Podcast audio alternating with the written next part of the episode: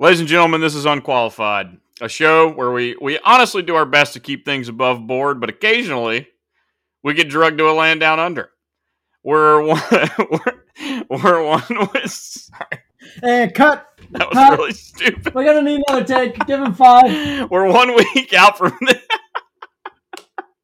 The joke was so bad that your face like froze. I was just waiting for like the punchline or something, and then it just hung out there.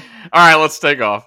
3 lights, 4 lights, 5 laps. Pause. Go, go, go. He has been told to come in lap after lap after lap, and what does he do? He ignores them. A committee meeting about it. Stick it on and send him out. Just get it through the bus stop chicane, George. Try and straight line it. Get to the line and we'll see what happens. Perez tries to cut off Hamilton. Who locks up and goes straight on? This is kind of appalling. This is the worst start for a Grand Prix that I have ever seen in the whole of my life. What is going on here in Jeddah tonight? We're 1 week out from the Australian Grand Prix in Albert Park. So the body has very much gone cold, but I can assure you the conversation is still quite hot. I'm joined as always by my friend, co-host Gerald Carter. G, I have two very simple questions for you to lead us off this afternoon. One, did you watch live, given that it was at 1 a.m. local time here in the city of brotherly shove? And two, this is a bit of a bigger question. Was this a boring race? To the first question, while I had every intention of making it to 1 a.m. start time, realizing that surely there was going to be some yellow or red flag, I just resigned to not put myself through that and wake up the next morning and watch it. So I was not a true fan. How about yourself? Did you make it through? No, by the time Sunday night rolled around, I had been without sleep for about 48 hours because I had red-eyed from the West Coast to a bachelor party in North Carolina. So I took an Ambien about 9 o'clock and passed out. But I woke up at 7:30, not really knowing where I was, and watched it in bed. So nice. Yeah. While the groom-to-be snored very loudly in the bed next. You're trying to watch it like on low, under your covers. That's exactly what I did. Nice. Wow. Love the commitment. Yeah.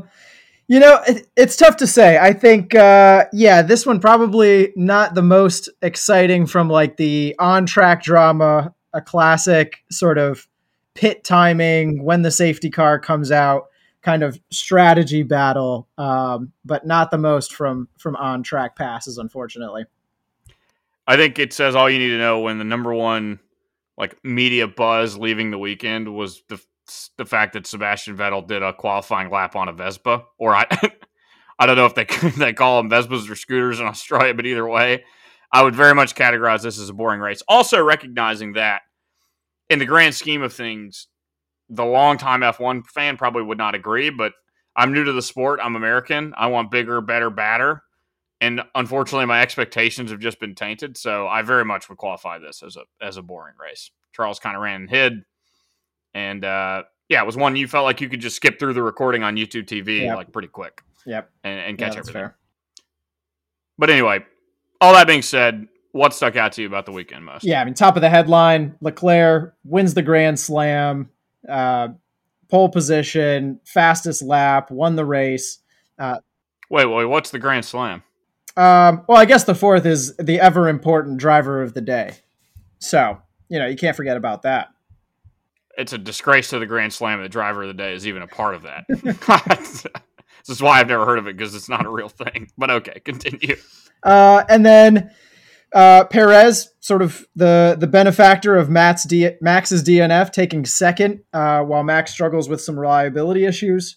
And that leaving Merck to walk into a Russell third place and Hamilton fourth place finish. While not to be left out of the excitement, Albon, in just his third race with Williams, bringing home the 1 point for 10th. So Williams back on the board. Now, we don't want to leave out this was not totally exclusive to Albon's performance. He's got a big nod from Stroll, but plenty more from him and Aston Martin as the only team this weekend, after this weekend with no points. So, but more to come from him.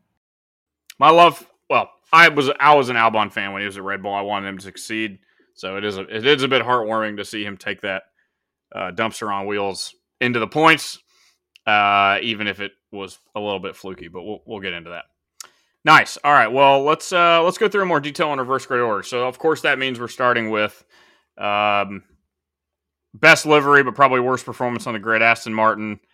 Another pretty horrible weekend.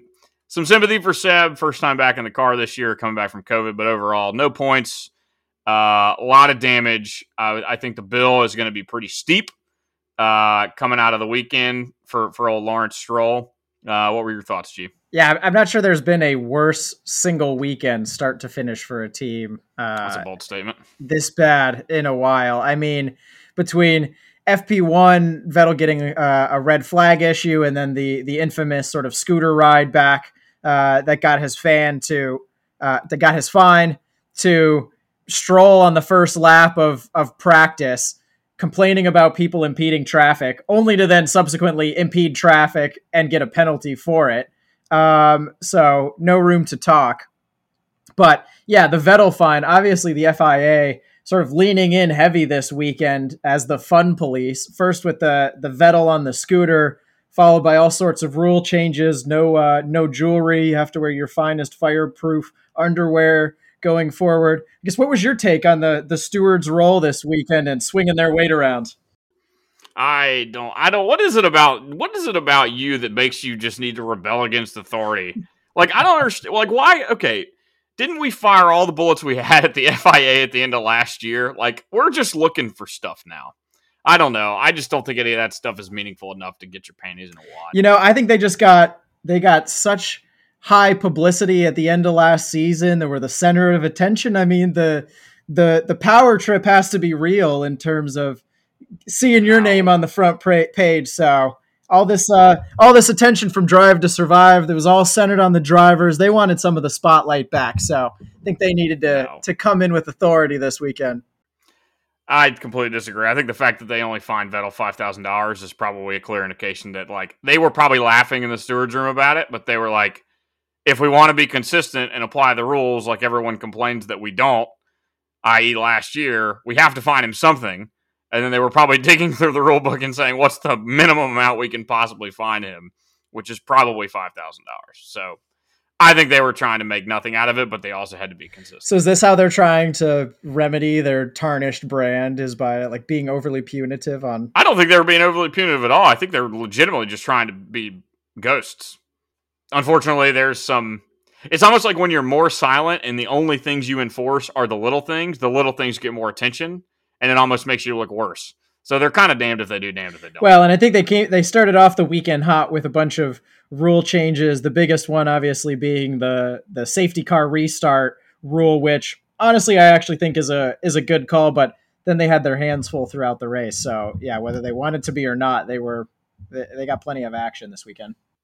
So two questions for you to get back to Aston Martin real quick. Based on their most notable things in the weekend, which had nothing to do with race performance. If Seb had fallen off that scooter, I would say his helmet was, like, up off of his head. He didn't actually have it fully on. So if he falls off the scooter, the helmet's flying off. He's cracking his skull. If Seb falls off the scooter, how long does it take for the steward who gave it to him to disappear? To just be gone, to just disappear because Lawrence Stroll had something to do with it. Is this what we're resorting to, is, like, OSHA violations now? Yeah. 1 week off and we've fallen so low already. Oh, never again. Hold on. All right. So we haven't even gotten to, like, the rest of the weekend yet for Aston Martin. So that was the first practice, if that's any sign of just how shitty things can go. So then going into FP3, it gets even harder. Vettel crashes right out of the start of the session. Stroll crashes at the end of the session, leaving their poor team to pick up the pieces to try to get these guys back to qualifying. I am sympathetic to Vettel. Like, you haven't been in the car all year. The thing's a dog. You're in a track that, you know, I think Australia is relatively punitive in terms of there being a lot of walls. And it's kind of old. Like, I know they they used to get complaints because the surface was uneven, but they resurfaced it for this year, which actually can mean, you know, combined with the new tire compounds, like they probably struggled for grip. I sympathize with him, right? I don't think he's gonna drop it that bad every weekend, but it was kind of a perfect storm. So. I mean, yeah, you can't not feel bad for Vettel at this point. I mean, this basically he got a handful of laps this whole season so far, yeah. And so I mean, yeah, it's going to be several races before he's even logged enough laps to constitute like testing, you know, that most drivers would get. So yeah, he's a ways behind just to have comfort with the car. But I mean, again, that's how bad is that for Stroll that you can't even take a step above your teammate that hasn't driven the car yet this season, even before qualifying. So, and that's in practice. And then it doesn't get much better into qualifying. Probably the best moment of the entire weekend. Stroll and Latifi DNFing out of Q1, primarily solely because Stroll doesn't know how to use his rearview mirrors once again. And sadly for Latifi, really no fault of his own other than unclear track intentions. So just a comedy of errors with these two and making it abundantly clear that they are on a different level than most of the other drivers. Did you have any sympathy for Latifi in the moment? I initially no, because I thought like it seemed like a really passive move to like be so far over, then try to retake it, like a lot of miscommunications. But once you heard the radio messages and realized Stroll was supposed to be on a hot lap, bailed out because his engineer was like, even before he gets up there, he's like, there's a lot of traffic, Stroll, so if you want to back out of this lap, like, you don't have to do it. He's like, God, please. Like, reading between the lines, he's like, please back out of this lap. You're never going to make it. But he knows he's talking to a billionaire's son, and he's like trying not to. Well, you listen to his driver radio, and like during practices or qualifyings, more frequently than any other driver, his race engineer is like counting down how far behind somebody's like 2.5, 2.2 seconds, 2.1, 2 seconds, where everyone else is normally like 10 seconds, 5 seconds. Like he's got to be so persistent with Stroll. Well, it's funny. I bet you there's a perfect reverse correlation between the level of gun shyness of a race engineer and the level of wealth of the driver's father. 100%. That guy is walking on eggshells, arguably more than the guy that was engineering for Mazepin last year. I wonder if we could get somebody with the data out there to pull that, like amount of time on radio by the race engineers relative to driver quality. Well, Mick Schumacher's engineer, I don't know his name. He's very nice, and he talks a lot, but he's very kind. He's like, okay, Mick, well, we're going to retire the car. You know, he's just like soft-spoken, like fatherly voice. I'm like, oh, well, okay. I guess I love the different radio engineer styles, though. If people aren't listening to that, you're missing out on like a whole dynamic. Bono is my favorite. I mean, I'm not a Mercedes fan, but I got to respect Pete Bonington. He's got one hell of a radio voice. All right, so that was up through qualifying for Aston Martin. I don't know. Is there really anything else to discuss? Like other than poor Vettel creating the sort of the safety car incident on lap 23 in the race and sort of changing up the whole race dynamic and DNFing with that. So unfortunately, no. Beyond the comedy of errors and Vettel having quite the mountain to climb here at the start of the season. Not too much more to write home for Aston Martin, but I'm glad we could spend like 20 minutes on them. It was well worth it. I know. Obviously, they do a lot for the sport. So, all right. It takes all types. Let's move on to Williams. So, look, after 3 years of toil, George Russell manages not a single point for Williams, and Alex Albon in his third race by some stroke of the hand of God manages to score a point. To me, that was the highlight. Long tire strategy. I don't even think I noticed Latifi was in the car after qualifying. What were your takeaways? I think after the whole Stroll incident, he was a little gun shy, so I think he figured I'll just bring this car home today and count that as a win. So pretty low bar for him. Yeah. But and of course, then Stroll, not to be outdone with the antics in practice and qualifying, he basically helped hand Albon that 10th place finish because He was responsible creating a massive DRS train holding up Bottas and Gasly and Zhou for a large part of the race and creating that pit window. So another nod to Stroll for helping out there. Hold on. So I don't know that I fully understand that because Albon didn't pit until the 56th lap. Yeah. So the pit window was open in the 56th lap, basically allowing Albon to pit on the last lap. How did that, I don't understand how the pit window helped him. Well, so basically there was a point where enough drivers were behind or far enough behind that Albon could pit and come out in 10th place. Okay. And largely that was because Stroll was holding up those guys. And then I think Bottas and Gasly got through, and that's where they decided to pit Albon, because if, Zhou then got through Stroll as well, that put their podium at risk, and almost did anyway. But yeah, Stroll had held up enough traffic long enough that Albon was able to stay out and still run those tires. But I thought the only reason they pitted him is because there's a mandatory one pit stop. There is, but I mean, if Bottas and Gasly weren't held up so long behind Stroll, he's not going to. He probably wouldn't have had that window. Yeah, exactly. Well, so, I mean, I say good on Williams for shooting for the moon, man. When you don't have a car that can actually race legitimately, you got to try weird stuff, and it's probably not going to pay off 9 times out of 10, but occasionally when it does, you get a little bit larger of a celebration in the garage afterwards. So, Well, and especially on a track like this where there's been a lot of DNFs and safety cars lately, I mean, it's kind of the only shot that you have, and then not a lot of passing beyond. So, yeah, I like to see it. It'll be interesting. I mean, this is pretty unique, right, in terms of the tires being able to go this long, and I guess what is your thoughts on what this means for race strategy going forward? Is it positive if drivers can sort of do the full race one-stop strategy? I mean, to be honest with you, I didn't even know that there was a mandatory one-stop rule. I really didn't. And I would imagine that F1 and Pirelli would probably be incentivized to prevent that from happening super regularly. But it does bring this broader question of I don't want to see the majority of the cars in the field not pit. But if the difference in the tire compounds was more stark, so if they have the C5 through the C1 in the window, and instead of bringing the C2, 3, and 4 to a race weekend, instead they bring the C5, the 3, and the 1, then you create this dispersion where there's serious dispersion in the level of performance of the tire. So somebody really could go long, but then also somebody could choose a two-pit strategy and try and make that work. So I guess I'm a fan of more volatility as long as, while there are guys that are going literally trying not to pit, there are some guys that are trying to pit very often. That to me would make more interesting racing. I don't know how realistic that is, right? But yeah, I mean, the tires have sort of been a big question mark this whole season. And I mean, they've created a big dynamic, especially within qualifying, where they take longer to warm up.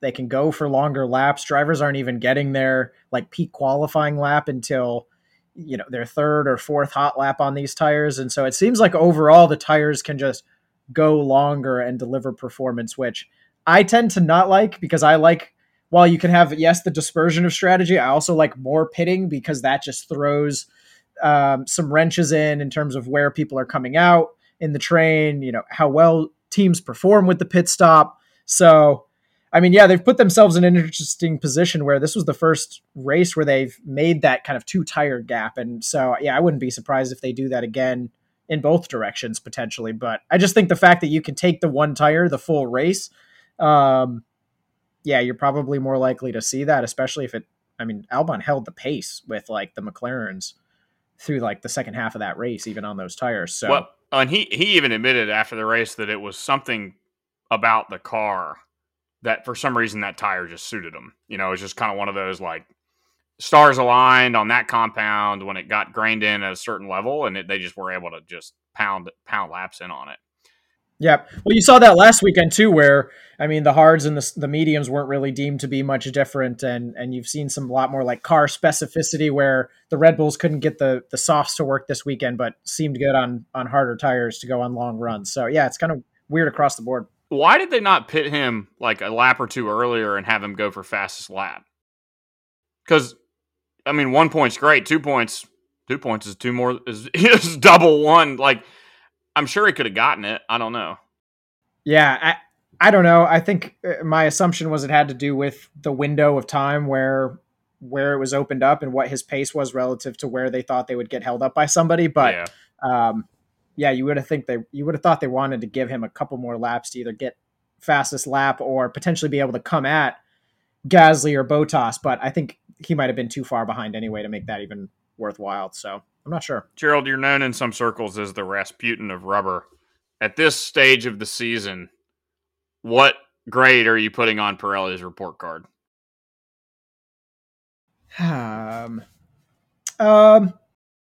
It's hard to say because it's all new, right? The car mechanics or the car's physics, the tires physics. I think overall it's hard to separate it from the performances of the cars. And I would like the cars to be a little bit like snappier, I guess, to prior years, but they're already making huge strides, it seems, week over week in terms of how responsive they seem to be. And I like the mystery of the newness. I don't know that they'll continue to like perform well and provide the most dynamic racing if they all just last a really long time and they're super durable. I like the fact that there haven't been any gross tire failures so far and having like a good race undone by that. And the best part is I'm loving the qualifying of drivers getting to stay out, put in multiple laps, rather than have to pit after every single time and be one and done. So I think overall probably, I don't know, what was our scale? 4 out of 5? I don't know. How are you graded in elementary school? Poorly. Oh, scale. I would say a B. Yeah, I think a B. All there is some question marks on the kind of the degradation factor, and it seems much lower than in previous years, but I don't know. Any views? I have no views on the matter. I think I'll agree with your B. All right, let's actually, you know what I'm going to do? I'm going to combine the next three, AlphaTauri, Haas, and Alfa Romeo. So Tauri, basically straightforward race, finished basically where they belong. The only notable difference between this week and the last two races was the fact that they didn't have an engine blow up. So you know, good on them. Props. Haas, relatively straightforward. You kind of hardly noticed them. Nobody had to write a big check this weekend, so positive for them. Mick's not in the wall. And then Alpha, both of them were caught in the DRS train, made it through. Bottas seems to be continuing to perform pretty well. Again, a little bit of a quiet weekend. Anything notable across those three teams, kind of the overall made up the midfield? I mean, yeah, they qualified kind of middle of the pack and only moved up as you would expect as cars in front of them fell out. I think the big one, and we'll talk about this a little bit with Aston Martin, but Haas, I think, taking more of a step back. How much of that was kind of track specific challenges versus overall car performance seemingly just didn't suit Haas well, but hoping to see them, I guess, higher up in subsequent races because they really took the kind of the furthest jump down below AlphaTauri this weekend. So it's still a little tough to tell, I think, on whether they're going to, like, how quickly are they going to, there's no question in my mind they're going to get outdeveloped, right? But how quickly is it going to happen? Haas obviously has stuff planned to be released this year. They own less of the car, right? So their improvements are more on the margins. Like, I don't think they make their own chassis. They don't make their own engine. They're really just kind of, at this point, tweaking the aero around the car, I would have to guess. But I wouldn't, I think some of it's track specific. Some of it is their drivers are still a little bit volatile week to week. I mean, Kevin Magnussen got on Beyond the Grid this week with Tom Clarkson, which is a great podcast if anybody hasn't heard of it. And basically talked about how in Saudi Arabia, his neck just fully gave out and he was propping his head up against the side of the car. And Tom Clarkson was like, hey, how do you like, what do you do about that? And he was like, there's nothing you can do. Like, I can't just snap my fingers one week and then my neck be stronger. Like, so there's a little bit of like they've kind of got to wear in their drivers over the season. So I'm still committed to my Haas fourth in the constructors prediction. That's what I'm trying to say. Well, and I think then the thing with Alfa Romeo is of those three teams, they seem to have the strongest, most consistent driver lineup with Bottas. I mean, he was top 10 all throughout practice. Him and Zhou both started, bottom 10, but moved up towards the top 10. And Zhou basically would have had a 10th place finish in the points if not for a little bit of oversteer on a final turn trying to pass Albon on the last lap after he's coming out of the pit. So, I mean, they're looking really good. Zhou definitely seemed to get the instruction of, like, hey, just don't give him a reason to send you home at the end of this year, and you have a spot for next year. So clearly playing the long game week in and week out. So, I mean, they're looking like a good package as well. So would probably expect to see them still a step ahead of Haas in a future weekend. Yeah, agreed. All right, Alpine. So they're having a very French season, a little bit of a World War I season, and that they're just kind of throwing bodies at this thing, throwing new engines in the car literally every single week. They're pretty fast. It was an eventful weekend. Alonso had a lot of misfortune. Ocon was actually a little bit quieter, so Alonso kind of caught most of the noise, but I think overall trajectory of their development is positive. Yeah, what were your thoughts? I mean, yeah, they looked really good through the whole weekend. I mean, they're sort of an undecided driver pairing as well in terms of, is there a number one driver? But I think largely Alonso had been positioning himself well ahead of Ocon this weekend. I mean, they both were 4 and 6 in practice 2, and Alonso held steady at 5th in practice 3, while Ocon was sort of down in the lower half. And then in coming qualifying, Alonso nearly, maybe pole position, certainly a top 5 pace lap in Q3 before putting it into the wall. And so it seems Alonso's still got a lot of pace in that car, especially. And then unfortunately, Ocon started in 8th and raced well, took one spot up throughout the race, which given DNFs ahead of him, basically he didn't gain any ground, while unfortunately Alonso, the engine issue, just the bad pit strategy overall, kind of going the long, trying to do the Alex Albon, but not taking it as long. And then getting unfortunate with the late safety car. So Alonso's super impressive, man. I obviously we didn't watch Alonso for most of his career or even during his prime, but some of the other podcasts I listen to, have a couple different people who, will commit to Alonso being, in terms of just pure talent, the best driver that's ever lived. And if you trace the kind of lineage of his career, he switched teams at literally the worst possible time. He picked the wrong engine at the wrong time every single time he changed. Not his own fault. He just kind of was unlucky. And there's a solid case to be made that if he had done it differently, he could have won 6, 7, 8 world titles. And the fact that he's, obviously the car is developing, but he's still Ocon's no slouch. And in certain tracks, man, he can still just hook it up in qualifying. I mean, I think, didn't they say his crash was hydraulic related? Didn't they say it wasn't his fault? I'm pretty sure I heard that in the post-race. But either way, he can still hook it up. He's very, very fast. Seems to be in great shape, takes care of himself. I'm becoming increasingly more and more of a fan of Fernando Alonso, I think. Well, again, as we talk about the gradient of driver quality, it's just amazing that how few truly great ones there are. And he's been doing it for this long and is still kind of taking it to a younger teammate. And so, I mean, yeah, you can't be anything but impressed by his performance. What if Red Bull had gone and gotten him, instead of Perez? And I know he was committed to Alpine at the time, and so it wouldn't have made sense. But what if that window had opened and he had been sitting in that Red Bull this year? Well, and I have no idea what that driver dynamic would look like, because it seems like Alonso is defensive of Verstappen a lot of times, and so would that be favorable?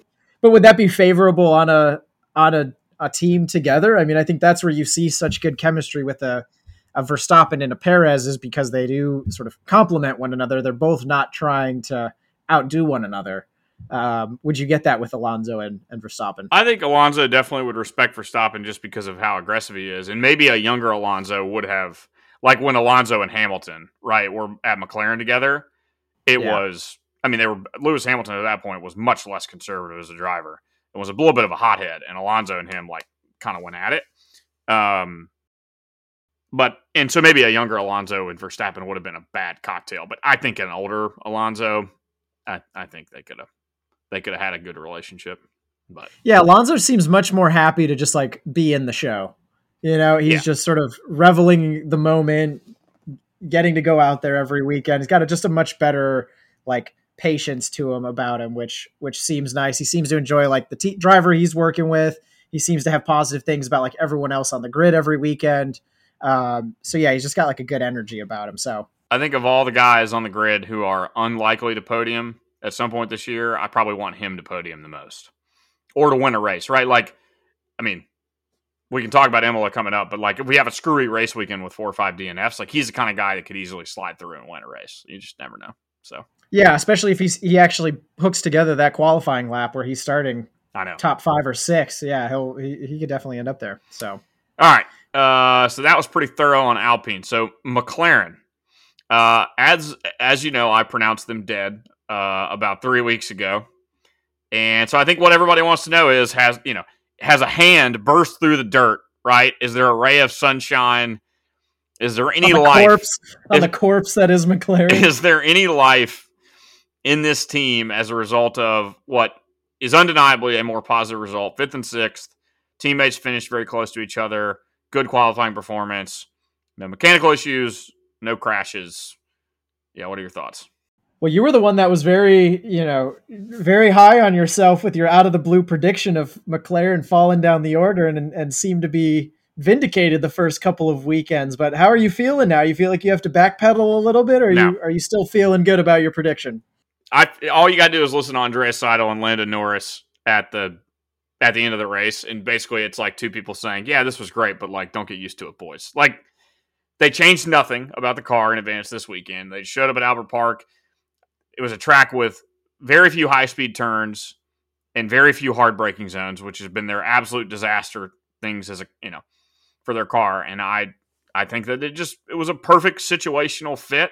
They had no accidents, and I think it was a flash in the pan. I think at Imola they're going to go right back down to out of the points. Wow. Well, I have a little bit of a different view. Obviously, I still think McLaren will ultimately end up higher in the field. It is interesting. You do see a lot more of that, like team specific or track specific dynamic, right? A lot of like the Ferrari team struggling a little bit more on this, whereas it seemed like, Williams, McLaren, a little bit of a step forward. So could very well reverse, but it just seems like at least McLaren has a quality, well-prepared team and they run a good program every weekend. And that seemed to show up this weekend of like, maximizing all of their sessions, whereas Haas, sure, maybe the track didn't suit them as well, but it just didn't seem like at all throughout the weekend they had really the right run plan. And so I think that's like one of those subtle things that McLaren is just probably a bit of like a higher quality operation, and I think that pans out in certain weekends like this one. So I'd expect it to continue through. I think they'll probably have a better development program as well. So I'm seeing it as sign of things to come. I heard rumors that the Hendricks Motorsports truck had pulled up outside the track and was ready to sign Ricciardo to his American Motorsports contract for next year. And then when he rolled in 6th at his home Grand Prix, they had to gas it up and head home. But man, this is just delayed inevitable. I will throw Ricardo some props because, I'm a very patriotic person. I'm very proud of the fact that I'm from the United States. And so I can appreciate and celebrate when somebody goes to their home Grand Prix and does really well. I think that's got to be really special, like having all your fans. So like, good for you, man. Like I'll give you that, but I give the team absolutely nothing. I think they've got a long way to go with this car. And there are not many tracks like Albert Park on the calendar that are going to give them exactly what they got this week. So. Man, that's really big of you, Graham. I know it takes a lot for you to swallow your pride on the Ricardo note, but just keep waiting. He's coming around a lot faster than I think I would have expected this year with a new car. Still seems to not quite have the pace as Lando, but I mean the fact that he's not multiple spots down the grid is a good sign for him. And so much hate on him last year, despite finishing 8th in a 4th place car. So I'm not sure what else we expect from Mr. Ricardo. So a lot of unjust hate. And I think you're just part of the IndyCar sponsorship trying to get him over. So I'm not going to stand for it. You're not having him. You and your Southern friends can step back. Man, Ricardo would sell so many boxes of cereal in the United States. It wouldn't even be funny. Like, yeah. People love Australians. He could lean into that cheesy accent on daytime television and probably make way more money than he makes. Guy could sell damn near anything here. Yeah, guaranteed. All right, let's move on to Red Bull. So we've put it off long enough. Let's get to it. I'm gonna really try not to be a homer on this one, but it's gonna be really hard. Look, at the end of the day, they. I feel like you're making like an admission right now, like this is an intervention. So look, at the end of the day, they have a much faster car than Mercedes, but are 10 points behind them in the constructors. Red Bull powertrains, although it's still a Honda engine, to be fair, not off to a great start. More issues for Max. All that being said, though, like they were still, I mean, if Sainz hadn't had the unfortunate weekend he had, Leclerc was where he was. Safety cars are the only thing that kept that race even close to within a pit window. Ferrari put some distance between them, for sure. So I think net more negative than positive for Red Bull this weekend. Obviously happy for Perez, but yeah, what were your thoughts? I mean, yeah, ultimately very negative in terms of the overall finish. It puts them in a really difficult position for the rest of the season. The points that they're behind in the Drivers' Championship is... It's going to be pretty hard to mount that comeback. Obviously, a long season, but you think so? I mean, it's not ideal, right? I mean, you look at last season, and it was a handful of DNFs that take Max out of a position from being, you know, a completely uncontested championship leader to having to battle in the last race of the season. And so, yeah, and those DNFs came throughout. You know, a healthier part of the season to have two in the first three races.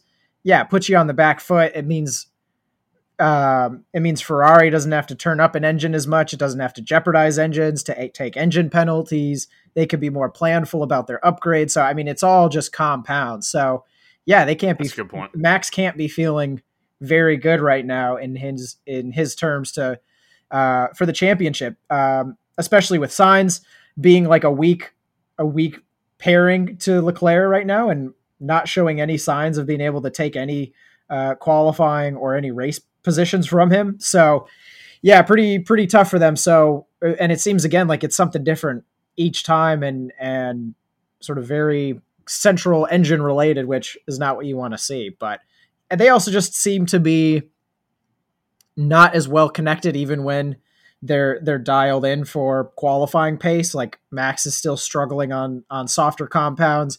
Doesn't seem like he is adjusting as well to the driving style. I think his aggression has historically been very good on very high grip, high deg tires where you can sort of just throw the car around and find like a more extreme limit. Whereas it seems like Perez is really enjoying getting to drive these cars that are a little bit more confined to a really smooth sort of really smooth line. And so he's getting the most out of it as well. So yeah, good to see Perez performing well, but they're in a tough spot if you want to take on fight Ferrari at the end. So I think we're a long way from it being settled is my first observation, because I think DNFs certainly. Look, Charles has come out with a level of consistency early in the year, but I mean, look, man, if it rains in Imola, he could put it at the end of the wall in turn one, and then Max come through for the win, and this is an entirely different ballgame. So I just think we got way too much racing ahead of us. But even so, I mean, I would agree with you, but again, the psychology gets to change so much now for Leclerc, because yeah, on that rain race, on that rain qualifying, or in that race position where I'm going to battle you into that turn, now he's able to sit back and say, fine, take the 2, 3, 5 points off of me, but now he doesn't have to fight so rigorously. And I think just that mental change is huge. Yeah. But yeah, I mean, obviously, and for Leclerc, who really hasn't messed up a ton throughout a season in terms of DNFs, now if he gets to shave off a little bit of pace and, you know, mitigate that risk, he's looking like he's in a good spot. And really the only thing would be engine issues, but they haven't seemed to show any of that. So yeah, Ferrari definitely in a, well, yeah. Unless their engine is found to be illegal, like the one in 2019. Oh boy! I'm not gonna get starting early. Okay, I don't want to go down that conspiracy theory. I mean, I will when we get to Ferrari. Yeah, of course. Last thing on Red Bull, what are the odds of a driver rivalry emerging between Perez and Max? Obviously, Perez is in front in the Drivers' Championship right now, simply because of the DNFs. Hasn't had Max on pure pace every race, other than Jeddah, arguably. But what are your thoughts on the potential of an actual rivalry emerging there and what the externalities of that could be? I mean, in terms of raw performance, it seems like more and more it could be, right? Perez is sort of closing the gap, and I would love it if it was. But I just think I think the situation is so clear at Red Bull that it's almost like a fool's game for Perez to push it into like a direct competition, right? Max is locked in for the long term. Perez is still the guy that sort of stumbled into that job. And so I would say even for this year, like he's happy to have a drive. And if he is pushing it right behind Verstappen every race, that's doing exactly what he needs to do to secure, you know, another year or two at that point. And so I think he's looking at the stability. And so I just don't think you'll see it for that reason. However, I was a little perturbed at the start of this race with Max pushing Perez like so wide. So clearly Max isn't afraid I think Max just didn't have a teammate next to him on the grid for so long. He's completely forgot about the fact that he can be a little bit more, you know, strategic with how the teammates move down. But yeah, he was totally locking in that second place, disregard for Perez. Of everybody in the top four, Perez got off the line better than anyone. Absolutely, yeah. And started making it up the outside of the track and was even making ground on Leclerc. But you're right. I mean, once he got squeezed, because that made him give up the position to Hamilton, and then, you know, it took him, what, 2-3 laps to get back around Hamilton, and by the time he did, Max had already put a 6-second gap on him. So I would have liked to see that race play out with Perez having started through the first turn on Max's rear tires and then seen what could have happened. Yeah, Max could have been much more helpful to Perez and the team overall. He should have hugged the inside a little bit more. Him and Perez could have made their way around better. And yeah, they sort of killed any interesting strategy plays they could have done on Leclerc almost straight out of the gate by having Perez get squeezed back behind Hamilton. All right, let's move on to Mercedes. Look, man, these guys are just a little bit unkillable. I think that the Death Star just is kind of looming in the background. They have got what is for them a pretty horrible car. And yet, both guys have keeping it on track. They've been performing relatively well, other than Lewis's kind of just outlier in Jeddah, where they just got the setup wrong. And they're second in the constructors, and they have probably more upgrades in flight coming into that car than any team out there, with some of the smartest minds in F1 behind it. I think it's hard not to be bullish on the team overall. I think the whole Russell-Hamilton conversation is a whole different dimension, so we want to get into that. But yeah, what were your takeaways from Mercedes? Overall positive, I would assume. Well, there was a lot of talk between seasons of Red Bull stealing away a lot of Mercedes engineers, and clearly they didn't take any of the ones focused on reliability. So miss on HR's hiring department, but. Yeah, Mercedes has been impressive throughout the year in terms of their reliability, the consistency of their drivers, capitalizing on the mistakes of others, kind of the characteristic position that they've been in, right? They've been played the long game as championship winning constructors and drivers, and so it's sort of they have that maturity of they've been here before. And now they have a leg up on Red Bull that they weren't expecting to have and shouldn't have. But yeah, so now it's kind of an arms race at this point, and they could very well find themselves in second place if they can make some big moves here. But I mean, yeah, they still look the worst with porpoising overall. I mean, and unlike Ferrari where they porpoise a lot, but then coming into and out of turns, they like settle down pretty quickly.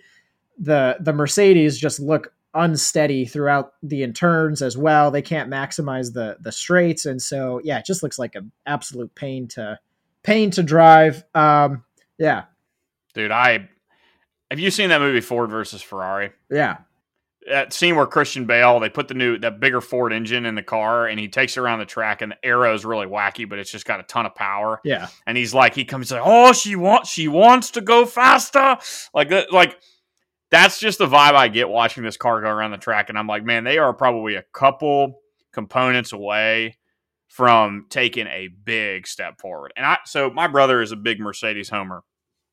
I just saw him in Chicago this weekend. He's ordered like another Mercedes short sleeve button down. I think he has like four at this point. He's never been to a race. It's like, it's absurd. He's walking around like he's on the pit crew.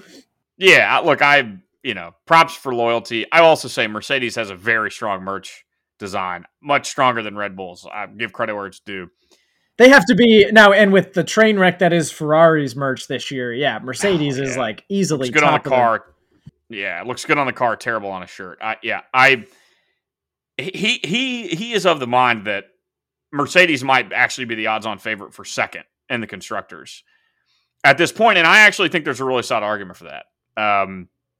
The Horner position is I'd rather fix a fast car. And the Toto Wolff one is, well, if you don't keep it on the track, it doesn't matter. Like, a couple more DNFs, and Christian's going to be on the losing end of that argument. So, yeah, I don't know. Yeah, I mean, his position, like, yeah, that's kind of Horner talking out his ass, right? Like, yeah, that position holds if you're talking about, like, making a slow car faster or whatever. But, like, yeah, I don't know. Not when you really haven't sourced the issue and you're at a 66% fail rate on Max's cars, like, that's a serious problem. So yeah, like I think obviously performance, they're a solid third, but I mean, all three of the lead teams still have a lot of weight in their cars, but yeah, I mean, Mercedes, I think are probably carrying a lot more downforce and a lot more drag because of one, sitting the ride height higher. And then just, as you can see, that unsteadiness through turns. So yeah, they have a lot to unlock in that car and haven't had reliability issues. So, I mean, yeah, I'd be worried if I was Red Bull. You don't see any sparks coming from the underside of that Mercedes. No, it's not kissing the ground, man. No, they could go on the dirt bike track and probably be fine. They have enough clearance. So, you know, I do have to get your take though. So, look, Hamilton still outqualified Russell. Got a good start off the line, was ahead in the race, and really only loses out to Russell in the end because of safety car dynamics. Russell getting to pit under safety car, coming out ahead. And then at the end of the race, talking like he won the drivers' championship. I mean, just aglow, praising the team, all smiles, riding this high. I mean, no humility at all. What's your reaction to Russell and sort of gloating in the sweet taste of victory? Okay, let's be honest with ourselves. Does anyone on the F1 grid have humility? No. I think so. I think Hamilton, obviously. He's consistent. I mean, he's humble. Perez is consistently humble. Take the old hat. Okay, Perez is probably the best example. Sainz is consistently humble. Look, I don't have a problem in the world with George Russell wanting to gloat a little bit and feel good about himself after literally driving a toilet bowl for 3 years. The guy has been probably over-talented and underinvested in terms of the quality of his car and just been waiting on a seat. He shows up at Mercedes at the perfect wrong time when they get on the wrong side of a regulation change, and all the kid wants to do is just get the chance to prove himself.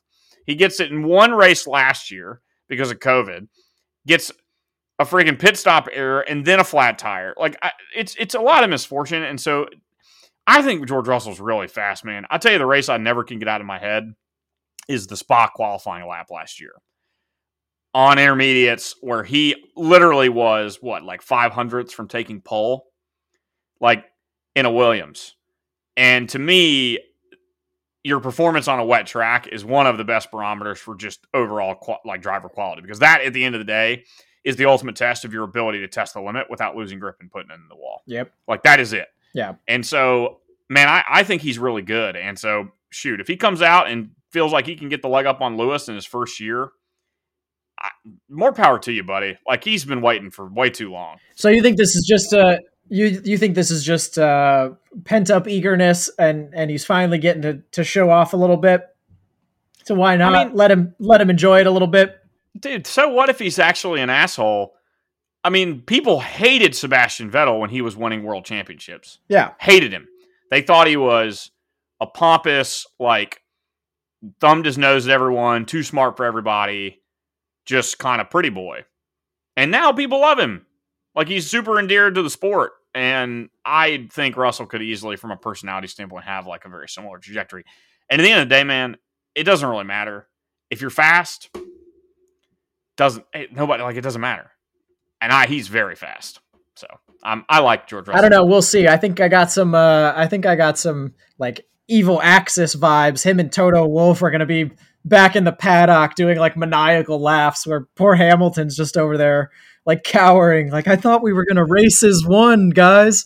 So yeah, he's like the last like sliver of decency before just like the evil empire takes over. Dude, Hamilton's a savage, but he's also really mature. I feel like that could be a really fun battle to watch. Neither one of them. It's not going to be a Rosberg Hamilton situation, right? They have tons of mutual respect for one another, I think. But I think Hamilton knows George Russell's very good, and he really could have his hands full. So, do you think this? How do you think this plays out on the track, though? Because right now they've reasonably been able to avoid each other. But I mean, at the end of this race, you heard you could tell in the radio, Hamilton wanted to take it to Russell and was absolutely disappointed that he wasn't able to do what he wanted to do. So, I mean, do you think this leads into some fireworks, or do you think it stays simple throughout the season? Look, if Mercedes gets on top of their car and starts to make a run at Ferrari and the constructors, I think it'll get real spicy. I think we're going to have some team orders drama. I think they're going to kind of go back and forth depending on the track, and probably have some qualifying battles too. So yeah, I mean, 100%. Heat of competition, I think it could get pretty wild. But again, like, not to the like Rosberg Hamilton level. Was like, these guys might fight in the cool down room. Yeah. Which, by the way, can we bring back the cool down room? Agreed. In Formula One? Hear, hear. Yeah. That was a great, great concept. And a lot of people came to the sport and never even knew the cool down room, but it was basically like a green room that every driver was forced into that had cameras like right after the race. It was like 30 seconds of this, like the greatest level of awkwardness between people who were just fighting each other and then expecting them to just like interact with one another casually. Now what do we get? We just watch them step on a scale. That's it. Put on their watches. Yeah, I agree. I think it was very subtle to appreciate the nuance there in the cool down room, but yeah, I think we're missing out without that. But look, I think it all comes down to, as we talk about Ferrari now, how far ahead Leclerc pulls, right? Because if the drivers' championship feels a bit out of reach, then I think if you're Mercedes, you have to be playing the team game at that, to say going for second or even first in constructors if Sainz continues to struggle. So that might put a damper on it, versus if they can somehow rein in Leclerc a little bit, if Perez or Verstappen can take a little bit out of Leclerc and bring it into like a 3-team race, that's the best. I think that's the best outcome for the whole season. So I'm not ready to crown Ferrari in any way, shape, or form. You're not going to crown them? I'm going to get my tinfoil hat. I'm gonna put it on. You think there's nefarious hour. You think there's nefarious activities afoot, huh? I don't need every aspect of my theory to be true for it to be a conspiracy. I just need to be right in parts. And lest we not forget, 3 years ago in 2019, Ferrari came out at I think it was the summer break. They came out basically with more straight line speed than anyone thought was like possible. Yeah. And they basically, I think what happened, they did a deal with the FIA under the table that prevented them from actually getting publicly like accused of actually cheating, but they did something to their engine fuel regulator that basically allowed them to pump more fuel into the engine than was legal and gave a bunch of straight line speed. And it wasn't like explicitly illegal, but it wasn't legal. And so that was the whole thing that kind of led into the kind of back channel change to their engine that all the customer teams got hurt by. And then the Ferrari power unit sucked for 2 years, basically. That was 2019. And I'm not saying I know that they're cheating today. I'm just saying That type of stuff happens all the time, and you cannot take car performance for granted. There are going to be massive week-to-week, month-to-month swings just from development alone, and you know people are digging for violations of the rules. And Ferrari's got a target on their back now. 2 weeks ago, they weren't as out in front as they are today. Now, they are the new Death Star. They got a target on their back, and you have two very savvy team principals chomping at their heels behind them. Mercedes and Red Bull are not going to go away quietly in any way, shape, or form. So I'm not crowning them. Well, so you went 100 miles an hour straight into the conspiracy theories. Maybe we should let the people know how Ferrari did over the weekend. You're eager to get there. I don't have anything to say about Leclerc. Sainz was the more kind of notable one. I mean, yeah, ultimately dominant weekend, start to finish for Leclerc. Already mentioned he had the sort of the Grand Slam, most importantly, driver of the day. And ultimate disaster for Sainz. FP1, both drivers looked a little bit sketchy, hanging out in the gravel a little bit, so taking some early risks. Leclerc looked clean onto pole, whereas Sainz, unfortunately, just had horrible luck with the entire process. I mean, held up by Stroll one time, trying to get through a lap. So, yeah, I mean, he just got put in P9 at the start and then losing positions early, something on the grid of round, he had an issue even coming out for the formation lap. They put a new steering wheel on his car and seemingly the clutch engage point wasn't the same. So he got no start off the line, lost some positions, and classic, like out of frustration, trying to overdrive the car and make up for it, ended up in the gravel on lap one. So his day was done very early. So very disappointing. I'm not too sympathetic to Sainz, to be honest with you. Like, I get that all the qualifying stuff was bad luck and it kind of compounded, but at the end of the day, man, if they put you on a tire strategy, which is going to disadvantage you in terms of grip in the first 2-3 laps because he was on the hards, they want him to go long. Like, you got to know what's coming, right? You're going to be battling cars that you would normally battle in the first few laps and, like, dial it back and control it. And you're right. He completely overdrove it. And, like, sure, qualifying was unlucky, but the race, that was on him.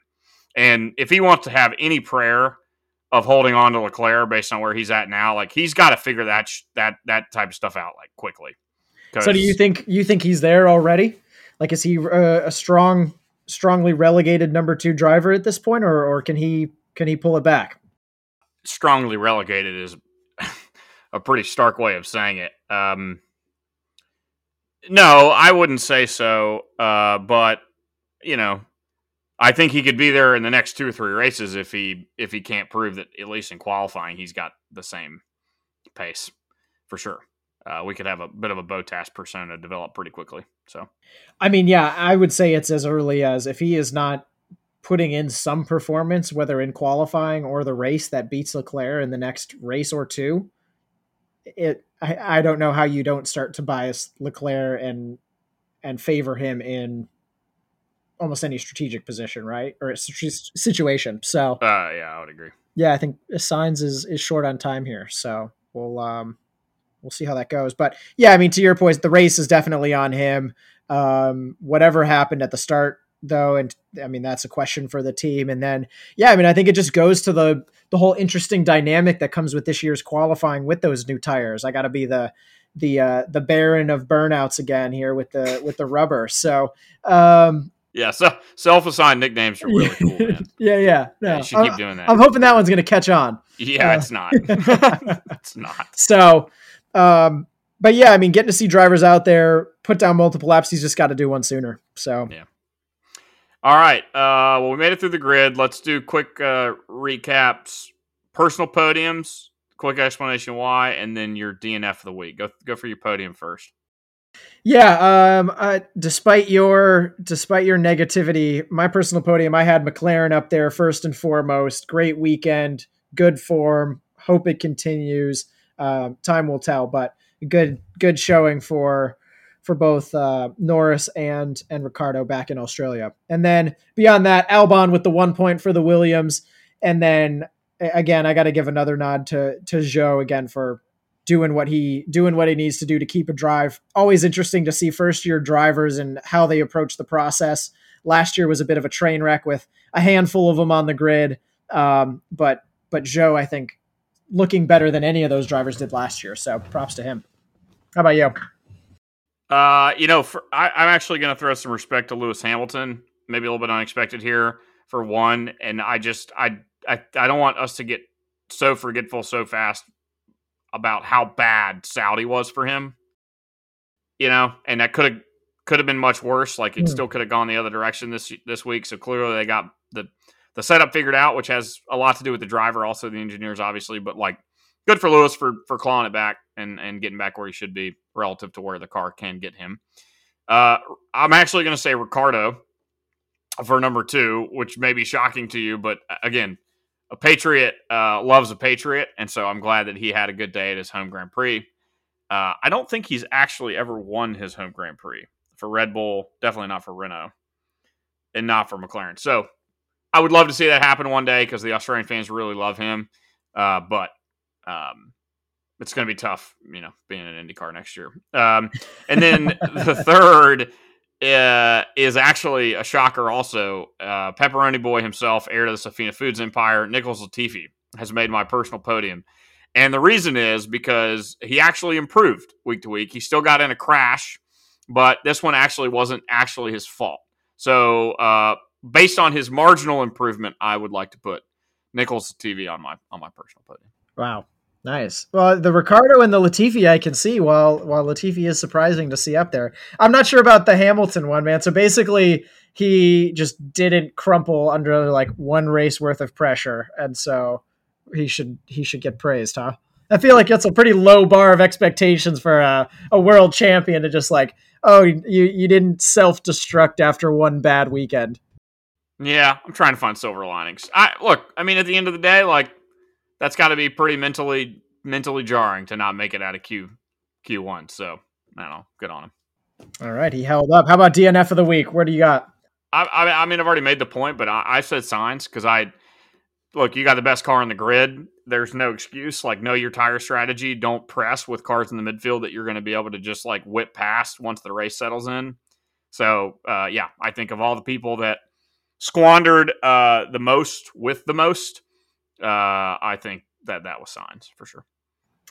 Being big on the Sainz train early. Unfortunately I don't have anything to disagree with you on. So yeah, he's in a bad way, but fortunately he's not any worse off than the whole of the Aston Martin racing organization. I think we've covered it quite thoroughly already, but I mean, just a terrible, terrible weekend from start to finish. Unfortunate for Seb, just trying to, merge the freeway traffic at full speed here. And then Stroll just being a nightmare, unfortunately, and not even capable of looking in his rearview mirror in qualifying sessions. So, not a lot of good things to write home for them. All right, so that covers the Australian Grand Prix pretty thoroughly. Maybe before we get to Imola, Gerald, I know you're going to walk us through the track. The Vegas race, this is not new news, but we've had some track simulations kind of come out. The configuration of the track has been more or less finalized.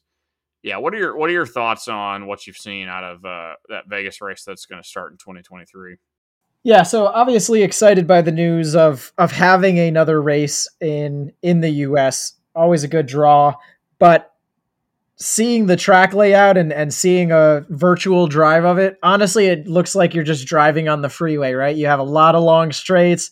You got some points where you got to like merge onto another freeway. There's like a point where, oh shit, you missed your on-ramp. So you got to like meander back around and get back on the freeway going the other way. So overall, it just looks relatively uneventful and like very mechanical, nothing sort of organic about the layout at all. So yeah, it doesn't seem like there's going to be a lot of like great back and forth ongoing battles. It's going to be pass on the straight with your DRS and mostly just a cash money grab for the fans and for the town. So, yeah, I agree. I also like to remind people that straights don't mean overtaking necessarily. Like Monza does not have a ton of overtaking because everybody runs skinny rear wings. They basically, which essentially as a byproduct mitigates the value of DRS because the flap you're opening is basically non-existent. And they just run these super low downforce packages and then just get into these DRS trains where nobody can pass anybody. So yes, like a straight line makes it easier for one car to overtake the other if it's a two-car battle, but not if it's a six-car battle. And there's just not a lot of turns on the track where you can really gain a lot of time. I mean, I don't know about you, G, but I mean, I know you're a pretty prominent go-kart driver. When I watched that onboard, I said to myself, man, there are only really three turns on this thing where you really got to think to hit the apex. Yeah. And I don't think it would be a hard track to learn, like, nor one that's going to put a lot of G's on your body. I think if you put me in an F1 car, gave me half a day with a team, I could put in like a respectable lap at that track. It just doesn't impress me. Yeah, I think it'll be, I think to your point, it'll be a dynamic of, you know, where do different cars stack up naturally? How much of a trade-off do you have to make, right? Because with Monza, it's so stark between being a sort of straight line course. And I think, unfortunately, Vegas might have some of those same dynamics, right? With like, what, three long straights, and I'm not sure enough like high speed corners to make it worthwhile having a higher downforce package. So yeah, you could see something pretty similar. Well, also the Vegas Strip straightaway, the track is like 8 cars wide. Mm. So, I mean, in terms of like people trying to make moves to the left or the right to get in position before that turn, like, I don't know what, there's not going to be room to squeeze anybody. Yeah, it seems like the roads they took all have like medians on them and things too. So yeah, they're not going to be overly wide. So yeah. Well, how about going to it though? I mean, do you think it'll be an interesting race to go to? Because I mean, it can't be like closed off like other places, right? Well, I get the sense that the quality of racing that makes it entertaining in person is very different than what makes a race entertaining on television. Yes. Right. Because if you're just sitting in the stands, like all you want to see is like cars fly past and loud engine noise. Yeah. Which Vegas is perfect for that. And then in terms of the number of viewing points that will exist where you'll actually be able to see and hear cars along the strip, I mean, there won't be another track that can compete with Vegas. The problem is that the Vegas track, yeah, you're going to have those single points of viewership. You're not going to have any of those cool, like dynamic viewing points. Maybe there is like on that one section of the track where you can kind of see multiple parts of the tracks, but I mean, so much of it is long straights that, yeah, you might get a spot, but you're just going to get blown by, right? But yeah, I mean, it has to be pretty accessible. So that'll be cool. Yeah. It'll be probably a fun spectacle to go to kind of live. And even if you're not paying for entry, just to go check it out. And it'll be probably pretty cool on camera. Like a lot of the night races look awesome. So it'll probably be a good look. Maybe I'll get me a room at the Flamingo. And except this time I'll bring my own light bulbs because there weren't any last time I checked in there, and get a strip view and just watch from the room. Well, the Flamingo's not what it once was, I guess, huh? No. All right, let's move on. Final topic, Imola. It is a track that we are, third consecutive year. It was an old tradition in Formula One. It went away for a while. Now it's back. Gerald, will you give us a download on all things Imola before we head into the race next weekend? Yeah, I mean, if you're not familiar with Imola, there's definitely some good videos that can talk you through more of the details, steeped in history. In terms of just the structure of the track, it sort of ebbed and flowed over time from being, you know, full of long, crazy high speed straights to getting like 4 or 5 or 6 chicanes entered over time. And then now with the advancement in cars, they sort of unraveled some of those chicanes now to add back in some speed. So the track's evolved in an interesting way, really cool dynamic mix of straights and corners. And then in terms of history, you know, plenty of famous races steeped in tragedy as well, sort of the Black Weekend taking place there. But then the last couple seasons I thought have been really, really interesting. Wait. What's the Black Weekend? So that's the weekend that like Senna and 2 other drivers passed away. Oh, I forgot he died at Imola. Yeah. So, and that was like all happened in one weekend. So, yeah, big question marks historically on like safety and how that track's evolved over time. And then, you know, even in the last 2 years in its emergence, you've seen a number of crashes. I know Graham here with the data on all the tracks now, and you've been eagerly showing how Imola has a low number of organic overtakes. But seemingly the last 2 years have been pretty interesting races on watching. A lot of cars ending up not necessarily in a wall because there's a lot of runoff, but ending up off the track, in the gravel, in the grass. And so particularly a track there, you could have some rain. So might be a weekend for your boy Russell to pull out a podium with a stellar qualifying performance. So we'll see what we get to during the race, but I enjoy this track. A lot of talk this last couple of weeks now around, new tracks are coming on. What does that mean for old tracks? Which one should stay? And I personally enjoy this one and think it should be a staple on the calendar as a historic track. But what are your thoughts on Imola? Might have some rain. Have you seen the forecast for this weekend? I haven't. Is it quite probable? Quite probable on Thursday, quite probable on Friday, quite probable on Saturday, and very probable on Sunday. Awesome. As in could be like a spa weekend. Yeah. From last year. Well, let's hope it's not that extreme, but somewhere short of that, we're in good shape. Now, the problem with this, though, is with this being the first sprint format race weekend of the year as well, with rain throughout all of that, it's going to probably just be an absolute nightmare start to finish. This could be tough. I completely forgot about the sprint race. Yeah, this could be total carnage. I mean, so last year was a rain race. I don't know if it was carnage. I don't know if it was actually raining at the start of the race, but the track was wet, so most people started on inters. Exactly. Yep, started wet. Yep, dried out throughout, which I think always gives kind of the coolest dynamic in terms of pit timing and when are people ready and who makes the risky call. So, would love for that to happen, but it sounds like it might be a little bit more of a downpour. Well, yeah, and look, man, I mean, even when it's not, the year before that, in 2019, there were 5 DNFs, or 2020, there were 5 DNFs because there's no, Imola is one of those tracks where if you run over the curb, you're on grass or gravel, everywhere. Yep. And there's no saving it. So, it could be an expensive weekend for a lot of teams. I would imagine Latifi probably doesn't even make it to the start line on Sunday. And then, going down to turn one, things could get pretty dicey. So, hopefully Bottas doesn't send it from the middle row and take half the field with him.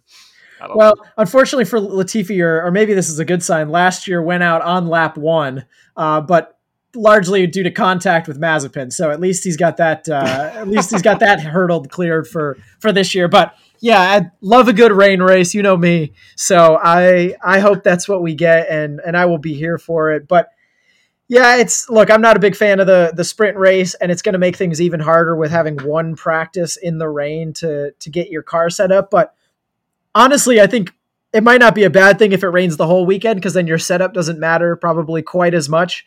But the teams will be in a really rough way if the start of the weekend is terrible and then Sunday turns out to be a nice day. It could be a bit of a headache for the teams.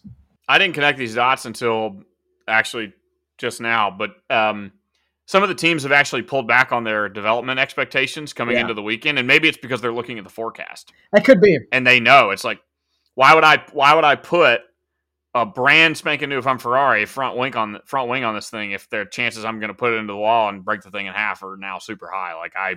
So you may see them bring the exact same car, do the best setup they can, and then just kind of hunker down and hope for a clean race, because it could be. Yeah, I mean, I think you heard of that anyway with the sprint race format, but yeah, I wouldn't be surprised if that accelerates at all for certain teams, especially if you're not going to get the benefit out of the parts that you would have put on the car given the rain. It doesn't make sense. So yeah, you'll probably see more teams pull back from that if that turns out to be true. But in terms of what's your take on who does this suit? What does this mean for rain aside, given what we've seen from the top few teams thus far? Who does this track favor? The best I know is that it should behave a little bit like Bahrain, and that you kind of have an equal proportion of low speed and high speed turns. Yep. But it's a real driver's track, man. It's it's very technical. There's a lot of different braking points, hard braking zones, light braking zones, stuff where you're just going to do engine braking and just kind of downshift and kind of lift and coast. And so it's a real driver's track, and there's you're very much punished for getting it wrong. So I think it would be kind of cool to see. It doesn't look like it's going to be dry for qualifying, but see a true dry heads-up qualifying, because it's really going to be a test of a great driver. Like, maybe it's a weekend you see Alonso really, like, wouldn't it be, cool to see Alonso put it on second row at a track like this, just because he's been there so many times. But I think, barring the weather, probably a very close battle between Red Bull and Ferrari again. I think McLaren probably back out of the points, and Mercedes probably somewhere in the middle is the best I could predict. Yep, and I'd expect probably Alpine and maybe Haas to kind of return to form a little bit more. Yeah, I think you're right. The balance seems to be there throughout the track. It is interesting in the last couple of years where you'll see drivers lose it in ways that you wouldn't really expect. So to your point, in being that driver's track, I mean, it can all go by the wayside with one turn. And so it'll be especially interesting with these new cars where you've seen instances of the cars stepping out pretty easily. So, should be a good race this weekend. All right, G, well, we've covered a lot of ground, buddy. Sorry for coming in a week late. We had a lot going on last weekend, but we will be back in the queue, following Imola this weekend. Enjoy the race, everybody. See ya.